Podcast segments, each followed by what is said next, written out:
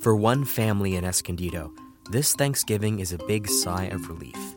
For three years, Marissa and Chris Heinchel have been foster parents to two little girls, Annalie and Valerie. Both girls were abused and malnourished. With much love and medical care, the girls are now much healthier, and thanks to a recent adoption, today is their first Thanksgiving for these girls as full members of their family. For the San Diego Union Tribune, I'm Daniel Wheaton, and this is your San Diego News Fix.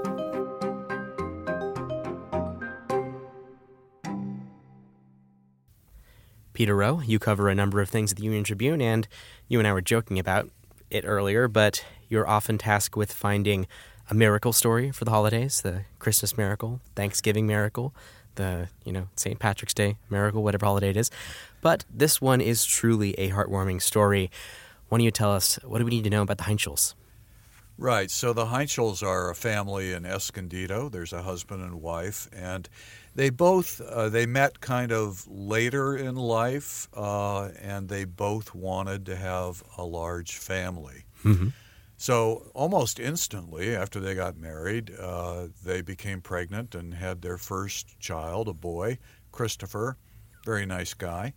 Uh, but they found after that for some reason, they were unable to conceive. So there were no more children apparently for them. And they really struggled with this. Mm-hmm. Uh, but then a friend of Marissa's came to her and said, I think you have the heart for this. And this was being a foster parent.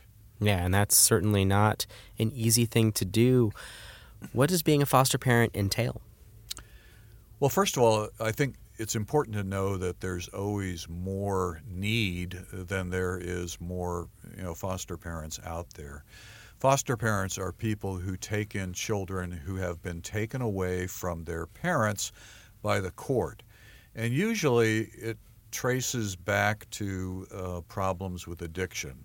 Mm-hmm. You know, so someone in the family is an addict, and because of that, uh, things are happening that are not not healthy for the children. Uh, so the Heinchels went through this process where they were trained, and then about a year later, they were placed with two sisters. That's important too in the story because placing siblings is especially hard. You have to have extra space. Of course, you have to have more time to Mhm. devote to these children. Uh, but also, I mean, uh, you have to be ready to deal with um, if if they're children of a different gender. Uh, you need different bedrooms. Uh, you know, there are all kinds of factors that go into taking in siblings. But they took in a nine-month-old and a three-year-old who both had been severely abused. They had suffered physical abuse. They had also been, you know, kind of malnourished. They hadn't been fed and they had a whole raft of medical problems, very serious medical problems. You can imagine not only children that are unhealthy, but coming from that background. So, how long did it take for these children to become healthy again? Well, it took some time. Uh, actually, when the nine-month-old, uh, well, when when the Heinchels received word that they were going to be foster parents to these two little girls, the youngest, the nine-month-old, uh, she was still in the hospital, and she was in the hospital with a fever, and she was so malnourished that she was just she was nine months old and 12 pounds, Wow. which is incredible. Uh, she had been born at three pounds uh, just you know terrible conditions. She had no strength. When she finally was brought home from the hospital, uh, the Marissa Heinchel, the, the foster mother, was hugging the baby, and the baby was leaning back, was stiff, and didn't know what was going on. It was so unused to that sort of physical touch. The baby also wouldn't cry because the baby had learned that when she cried, she was punished. Mhm. Uh, so, you know, and there were all sorts of issues with both girls. Uh, they both have spinal issues that require surgery. Uh, the oldest had to have eye surgery. They see cardiologists. They have kidney problems. I mean, just the list of physical ailments went on and on. Yeah, and this is just kind of the parenting on hard mode in a sense because not only do they need all of this love, but also all of this extra care to get them to be in a better place. So this happened years ago. How are things going now? Yeah, this was three years ago. It was three Novembers ago, and it was a real difficult um, process, I think, for the Heinschels because they wanted very much, you know, to to love these children, to have them as their own, and yet they knew all along that the goal was to reunite the children with their birth parents. And they worked on that. They met with the birth parents. Uh, the birth parents were supervised by the courts. There were certain benchmarks they had to meet. Uh, and for a while, it looked like things were going great with the parents. And then suddenly it wasn't. Uh, the parents stopped coming to appointments. They wouldn't take you know the sort of care that they needed to with the children, especially given all of their medical issues. The girls um, have made what doctors say is a pretty phenomenal recovery. They're both walking and talking. Uh, which is really something considering all of the things I laid out, you know, as, as their issues before them. Uh, Valerie also had uh, brain damage. So you know, really, the odds were stacked against them, and yet they look good. They're they're just cute little girls. They're both very engaging. They don't talk a whole lot. At least they didn't talk a lot to me, mm-hmm. a stranger in their house. Uh, but you know, they look happy and healthy. So going back to their birth parents, how common is it that the kind of foster story works out perfectly? Because clearly, for things to get to that level in which the court has to intervene, things have to be pretty bad. Are these children that are in the foster system essentially given a false promise of reuniting with their birth family, even though in most cases the birth family has caused abuse? Well, it's true that they're coming from um, less than optimal home settings. But I think you know the the court system and I think society in general uh, has a bias toward birth families. And I think that's a good thing.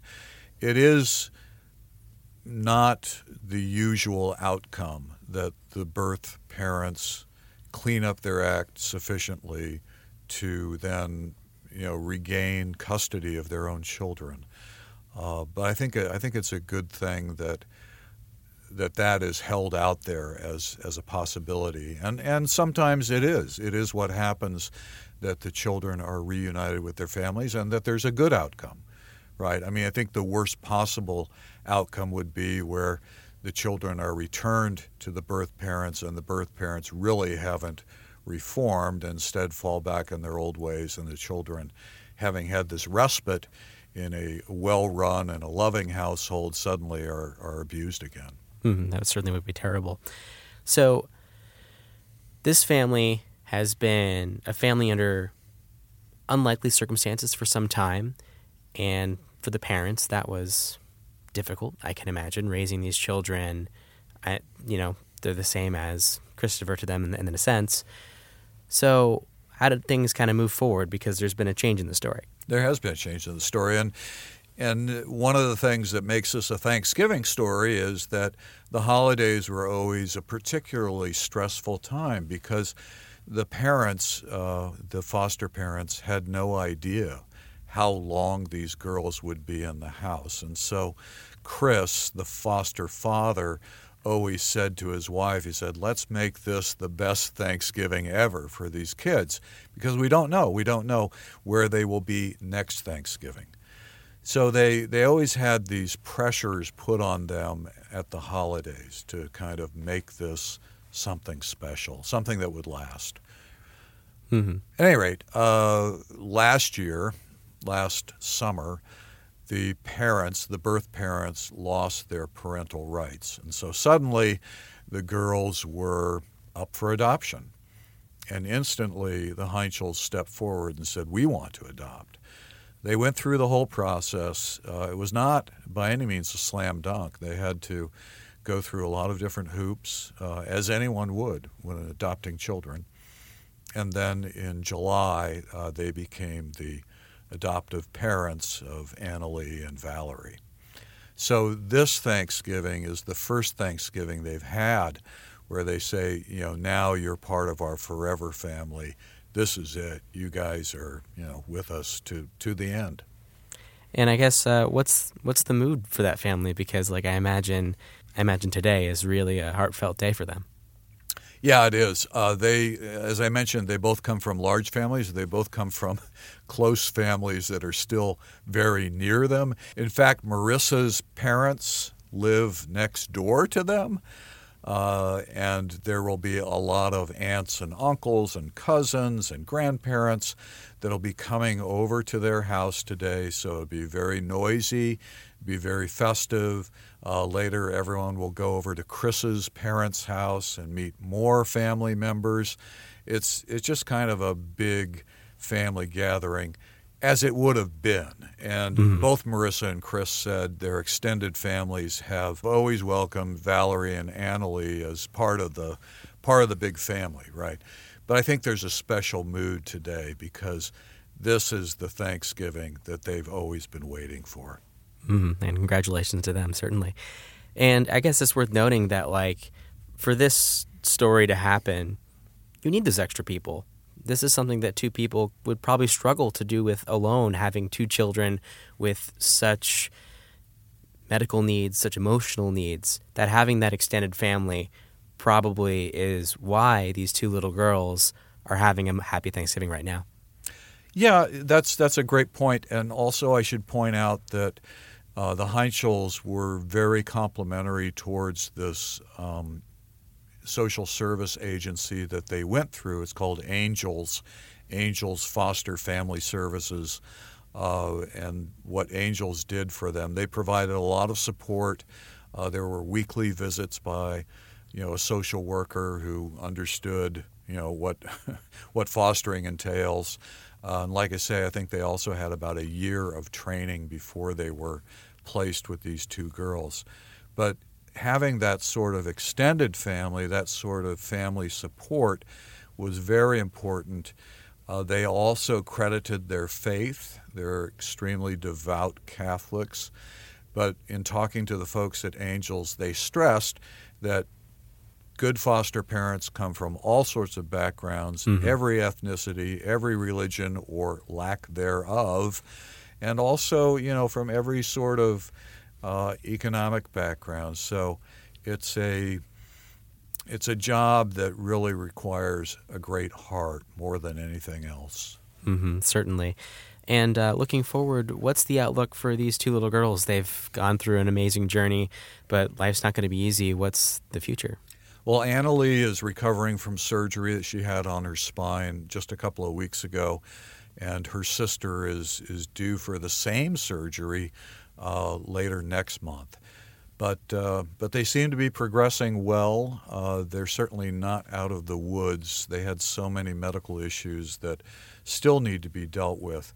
But if you look at them, you think, wow, these kids are, are really pretty happy and, and healthy. Mm-hmm. Um, they, they're great little kids. All right. Peter Rowe, happy Thanksgiving. Happy Thanksgiving to you, Daniel, and to, to all of our listeners. In other North County news, 14 year old Kara Fan has won first place in the National 2019 3M Young Scientist Challenge. Fan created a liquid bandage using nano silver solution that fights drug resistant infections caused by antibiotic overuse. Fan is a student at Westview High School in the Poway Unified School District. Thanks for listening to the San Diego News Fix, which goes live weekdays at 5 p.m. On weekday mornings, you can also hear a quick rundown of local weather and headlines. Just tell your smart speaker to launch the San Diego Union Tribune. You can also get the flash briefing as a podcast. For a full listing of our audio offerings, go to uniontrib.com slash podcasts. Until next time.